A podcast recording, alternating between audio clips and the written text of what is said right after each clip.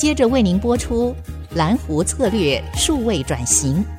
本节目由财团法人臻鼎教育基金会赞助播出。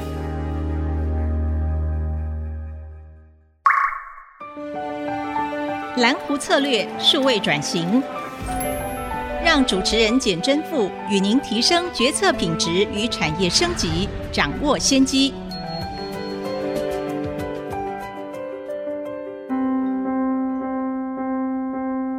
这里是 IC 之音主科广播 FM 九七点五，欢迎继续收听蓝湖策略数位转型啊、今天非常开心，也非常荣幸能够请到大象山坚果我的好朋友赖永向董事长来跟大家分享啊、永向，您做坚果这个行业做得非常有名，可不可以分享一下你当初是怎么走到这个产业啊？如果说卖坚果的话，我觉得应该是说。也很感谢我们的贵人，因为我是一九九八年十月开始跑菜市场，然后从那个卖腊肠跟港式小菜开始卖起，那到二零零二年卖坚果这三年多，我总共换了十几种产品。嗯，那其实。会卖坚果是因为朋友看我过得很辛苦，他就说奇怪，看你那么认真，怎么会那么辛苦？所以他就说，那你要不要卖坚果？哦，对对对对。那他介绍我卖坚果之后，其实我觉得我最开心的一件事情，应该是找到我的目标的商品。嗯，就是我从以前就有一个梦想，就是希望说我销售的商品是对顾客身体健康是有帮助的。是，是对。那所以。我看过了很多的资料之后，我觉得坚果是哦最符合我心目中的那个商品。对，那坚果的话，看过的资料里面只有就是说你吃过量可能会过胖啊，或者是热量摄取过多会有一些负面的影响，其他都是正面的。了解，对，所以就开始终于找到我变胖的原因了。哦，真的吗？好 好好。我说，因为常常吃了坚果，尤其是像大象山这个坚果，让我这个常边吃边喝茶，欲罢不能这样。不过您刚刚提到一个非常有趣的，就是说您刚开始是先从卖其他的东西，然后中间有十几种，最后锁定坚果。那当然，蓝湖策略里面其实强调的就是我们要找到蓝湖的市场。当然，现在因为大家对于健康的意识的抬头，或是很多这个生机的饮食都强调坚果。可是您锁定坚果这个时间非常的早，可不可以分享一下？就是说这十几种里面是怎么最后决定坚果，而且这一路走来把它做得这么好？我想最主要是这个商品真的就有有符合到我心目中的理想。我希望我找到一项商品的话，其实是对顾客身体有益的这个区块，然后去走。那做了之后，我发现说，哎，坚果还真的是有它的市场在。其实我们第一年开始卖的时候，我们大概过年前才两个礼拜，结果我们出五摊，两个礼拜出五摊，就我们进货量就达到一百五十几万。是，那所以后来发现，哎，过年前真的是生意蛮好的。再加上那一阵子，其实台湾已经开始进入到一个已开发国家的那个观念了，所以对身体健康的话就很重视。然后呢，营养师跟医师呢又一直在推荐要去吃烘焙的坚果，但是那个时候的观念还停留坚果还是在油炸的观念里面，所以大家找不到。烘焙的坚果是。那我们从开始在全台湾菜市场销售烘焙的坚果之后，其实是蛮造成轰动的。所以以前大象山的坚果几乎可以说是找不到竞争的对手，在台湾的菜市场这个区块里面，这样是。刚刚永相也有提到，就是说刚好过年前那销售的经验。可是我们也知道说坚果，特别是在过年前。几乎是家家户户都会去买，可能是去这个什么迪化街啊，或南北货的市场。现在市场里面还是可以找得到。可是就是说，就像南湖策略里面提到的“高筑墙，广积粮，缓称王”。你在这个过程选定了坚果以后，你怎么样透过你们的品牌价值的提升，然后你也开了工厂，更好的品质控管，甚至对客户的健康可以更好，因为你们用的是烘焙，而且很多健康的处理。那可不可以跟大家分享，也让大家了解，诶，为什么现在市场上其实还是很多南北货的市场，或者很多进口品牌，而这个过程里面，大象山可以一枝独秀的，然后慢慢变成这个大家非常肯定的品牌。这个我应该是会去讲到，哎，在我们的成长过程里面，施正荣董事长的那个故事，对微笑曲线。然后其实施董事长他一直在强调一个点，就是台湾没有国际性的品牌。嗯，而且它的微笑曲线里面的左边的话是专利，右边的话是品牌，最底下是制造嘛，所以台湾最厉害的一招就是赚那个茅山道士的钱。嗯嗯，对，那时候其实在我开始跑菜市场的时候，我心目中就一直一个理想，我想建立我自己的品牌。对，那所以我们以前的话，其实我们出去也是有挂大象山，但是是很弱弱的挂，就可能我们在摆市场的时候，可能就一个桌布是大象山，嗯，还有我们的商品上面的电话贴上面会有大象山几个字这样子而已。对，那其实真正转型的话，就是应该到二零一一年的时候，我们请了一个设计师帮我们把企业的 CI 整个设计成型。对，就设计大象山的金山银山。哦，你现在看到大象山的 slogan 就是“身体健康的金山银山尽在大象山”，就是我们以前旧的 logo 是是两座山，前面涂金色的，后面涂银色的，是是是，所以就是金山银山，很好。对对对对，而且身体就是最重要的。对对对对，然后。那时候是觉得是说，哎、欸，坚果的话对身体是很健康的话，我相信它是可以发展的。那其实刚刚我们有讲到施振荣先生的一些概念的话，其实就是做品牌一定想办法把它做大。所以我们那时候就在从新竹苗栗发迹之后。开始往北发展，往中部发展，往南部发展，甚至发展到东部。那时候，全台湾的菜市场的团员总共有三十六位。OK，那大象山也可以说是烘焙坚果的推手，在台湾的话，因为大象山开始比较弱一点点的时候，大概是出现在二零一五年的原物料暴涨，因为金砖五国的整个经济大好了之后，全世界的食衣住行几乎全部都暴涨，结果。原料暴涨的状况之下，我们售价也暴涨。因为那个那时候前面三年真的就蛮惨的，客人会选择不要吃，他会想说采取观望的态度，会不会说这个原物料会不会是暂时性的？是。结果他看了三年之后，他才甘愿说：“哦，原来现在世界的坚果原料真的那么贵了。”然后才慢慢慢慢又恢复这样子。这个整个通货膨胀的趋势确实也是这样。不过您刚刚也提到，就是说一开始当您呃锁定这个坚果的产业或食品当做你主要的项目。然后也透过这个企业识别系统的一个转换 slogan 等等，但中间有两个转折点，一个是说一开始你们是从新竹苗栗，然后菜市场发迹，对，但现在是一个品牌，然后有自己的直营店，这中间的转换可不可以再跟大家说明一下？那另外当然之前也有提到，就是说，哎，你们开始自己做工厂来控管这个品质，工厂部分，我想我们等一下可以再谈，先谈一下。怎么从传统的市场，然后走向现在品牌的直营店？要做品牌的时候，其实大家会常常有一个迷失，大概就会先设工厂，再去找通路，是再去找客户。是。那我比较特殊，是我是先建通路，再去设工厂。OK。所以，其实，在菜市场的话，也有一个文化，就是说，你如果今天卖的东西不好，我可能下一季或者我我我下个月，我可能产品就换掉了。那对我个人来讲，我比较确认说，我这辈子真的要卖坚果，应该是在二零零七年的时候设工厂之后。OK，因为工厂设下去之后，你可能就有机器设备嘛，嗯，那你可能就不太容易再转换其他的商品这样子。然后我们在十年里面总共搬了四次工厂。就从第一代的工厂三十平，第二代的九十平，到第三代有五百多平，嗯，到第四代现在又 又又搬回到二代厂那边，再剩下两百多平。是对，但是其实我觉得所有的创业的过程里面，我在二零零七年在中华谷物研究所上课的时候，嗯，因为那时候想说，哎，欸，我去中华谷物研究所。看看有没有什么技术可以学，所以我就把我的坚果拿去给我的烘焙老师，问他说：“老师，请问一下，你会烤腰果吗？你可以教我怎么烤吗？”对，老师给我一句话很干脆，就是我不会，所以就所以刚刚提到谷物是那个五谷杂粮的谷物，对对对对，不是古董的谷物，它是台湾第一家烘焙业水调面的教育的单位。了解啊，对对对，在台湾的那个巴黎淡水巴黎那边。欸，不过这样我倒是好好奇，就是说当初您想要去问，结果那个老师他不会嘛？不过您现在已经变成这个产业的专家。现在是不是倒过来换你来教其他的人，或者说你们的公司有没有开一些食农教育啊，或者让小朋友去参观或客户去参观怎么烤坚果？这也是一个很好的议题。就是其实我自己在回想我在研发我的坚果的过程里面，其实我蛮感谢我那时候在那一段去上课的那个经验。然后其实我觉得就是说，第一个，你所有的食品你要 SOP 化，嗯。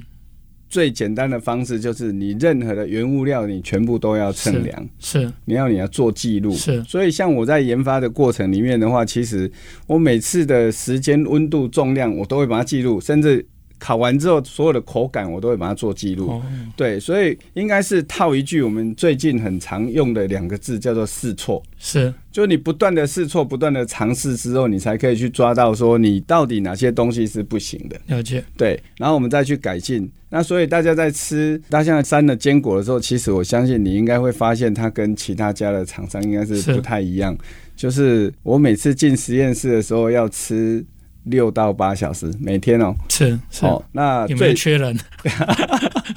那最惨的产品应该是在二零一三年、二零一四年那时候在开发那个什么那个无壳的开心果，是。无壳的开心果是全台湾最早开卖就是大象山，是，哦、要不然我们以前过年买到的那个开心果都是带壳的，是哦，开心果很很可爱的是你在烤焙的时候是你温度太高。它还没酥之前，它已经焦心了。因为烤箱它有一个很大的特色的话，是它的食物的热气聚集的话是在中心点。哦，我们热气进到中心点之后呢，聚集了之后，它才开始往外反弹。了解。对，所以你可以看看看到坚果的表皮没有焦哦，但是它的心是焦掉了。是，是原原理是这样子。了解。对，然后呢，你用低温太低温下去烤它的时候呢，它的那个生物碱没有办法去除，是它还会咬嘴巴。你一定不相信说坚果会咬你的嘴巴，嗯、所以你下次如果遇到那个生的开心果。你可以直接把它拿来吃看，吃完它有点像芋头的那个，去摸到手的那个感觉，会微微的啦，没那么严重，会微微的，微微会咬你的嘴巴。所以坚果的研发跟我们的创业过程里面，其实说真格的，坚果业是一个很冷门的，嗯，没有人可以教，所以都是自己摸石头过河。所以去中华谷物研究所上完课之后，我就在上课的过程里面就开始自己回去之后就大量的实验，对。那我们这一段先进行到这边休息一下，我们等下再回来。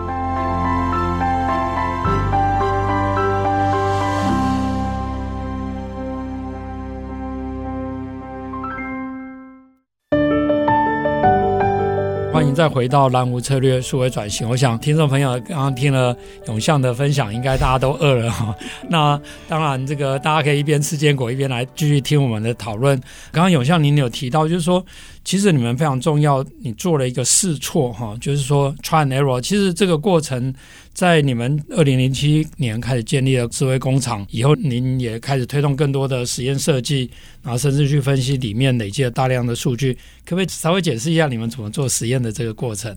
实验的话，其实应该是说每一种坚果它有它的特性，有时候是因为它的颗粒大小，嗯，有时候是因为它的质地的密度的高低，是哦，所以每一种坚果的话，你不能用你既有的观念去下去烤，基本上是不会成功的，是，所以就是要不断的去调整。那有一些的话，可能是你从低温开始烤。有一些是从高温开始烤，然后呢，到最后的时候再用高温去把那个坚果的香气跟那个甜味去把它逼出来。哦，对。那在实验的过程里面，其实说真格，应该是蛮痛苦的一个挑战，因为你没有走到成功的时候，或者没有到满意的产品出来之前，其实都一直在 try，一直在想说。它到底是什么东西？我然后可以做出一个可以说服我自己的，然后可以让顾客会去买单的一个产品。是对，我觉得应该是说，所有的产品里面最主要是第一关一定要有办法去说服我自己，然后所以才有办法去量产这样子。那我们在量产的在实验过程里面的话，大概就是从小量的生产实验，然后一百公克，后来再放大到一公斤，然后再放大到一炉。那其实你一百公克跟一公斤，它的时间跟温度是不一样的。是是是。啊，少量的话，你的温度可能可以低一点点；量大的时候，你温度要高一点点，或者是它可能没有办法承受你的高温，所以你时间就要拉长。嗯。哦，举例来说，像我在烤红豆茶，它的制成可能前面你需要呃有一点点机密的关系，但是听到请请你记得把它忘掉。对，就是我们可能红豆要先泡水。泡了一天的水之后，隔天再去烤它。那红豆茶的话很可爱，是吼，你不能用太高温去烤它，是它会焦掉。就我刚刚讲了，时间还没到，它就已经焦心了。而如果时间太短了，它又还没干。那温度太高也不行，温度太低也不行。所以它这个合合格的那个 range 就这样小小的一块而已。哦哦，所以你要不断的去 try，然后甚至在实验的过程，你也可能要试试看，就是。高温好喝还是低温好喝？是是，对，所以有一次我就很好奇，是说，哎、欸，既然是我用高温可以烤出这么香的红豆茶，那我可不可以用低温的下去烤烤看？结果很好玩是，呃，用低温下去烤了之后，哈，那个我才喝一口而已，就整个从我办公室走出来的时候就吐出来，就直接忍不住就这样吐出来了，因为它有有腥味，是。豆类的那个腥味，就是它里面有那个全纯酮的那个成分，那所以你没有把它去除掉的时候呢，所以它的那个腥味就很很重。所以为什么我们煮豆浆需要煮四十分钟的原因也是这样子。嗯、所以包含黑豆茶、红豆茶这些产品的话，一样，你必须要去把它。腥味去除，嗯，那温度太高不行，温度太低不行，时间太长也不行，时间太短也不行，是。对，就是有这么多的不行，那你要去把那个 OK 的那一块把它抓出来，对。对，这也是我们刚刚提到，就是说南湖策略数位转型的目的，也是希望把台湾。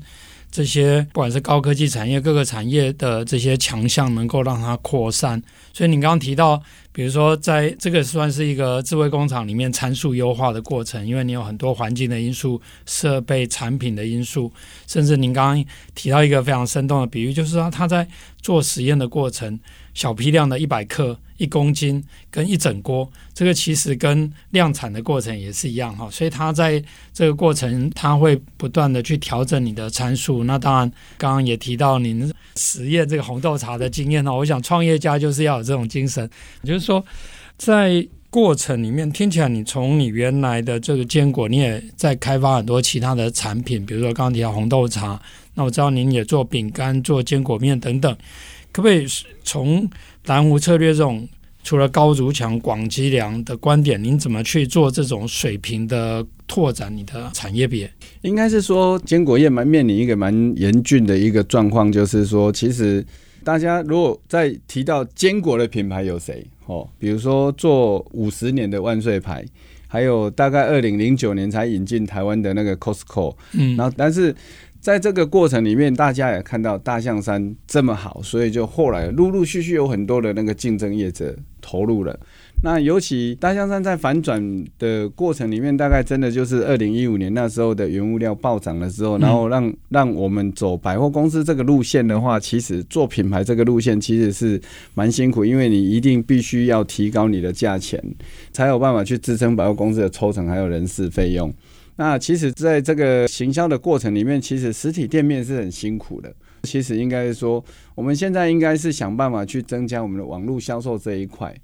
但是坚果的话呢，它面临一个问题，就是说，台湾的消费者大概有六成左右被我们的营养师跟医生教育得非常成功，就是不管怎么买坚果都是买原味的。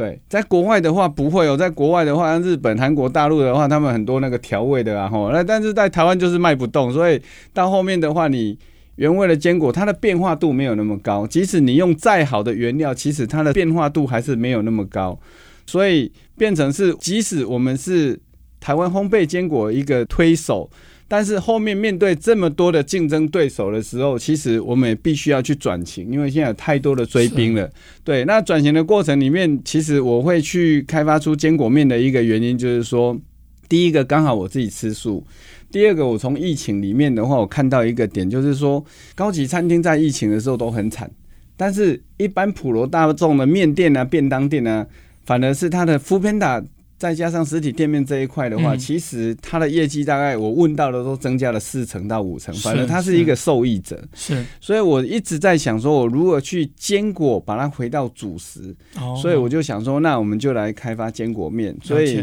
坚果面的开发过程，其实大概发想也大概在两年前就开始发想了。然后因为高汤煮不出来，所以我就一直。一直没有办法做出我自己满意的产品，所以就一直停留在实验室里面。然后后来呢，大概在去年的九月、十月之后，被我研发出一个现在的素的话不能有青菜味，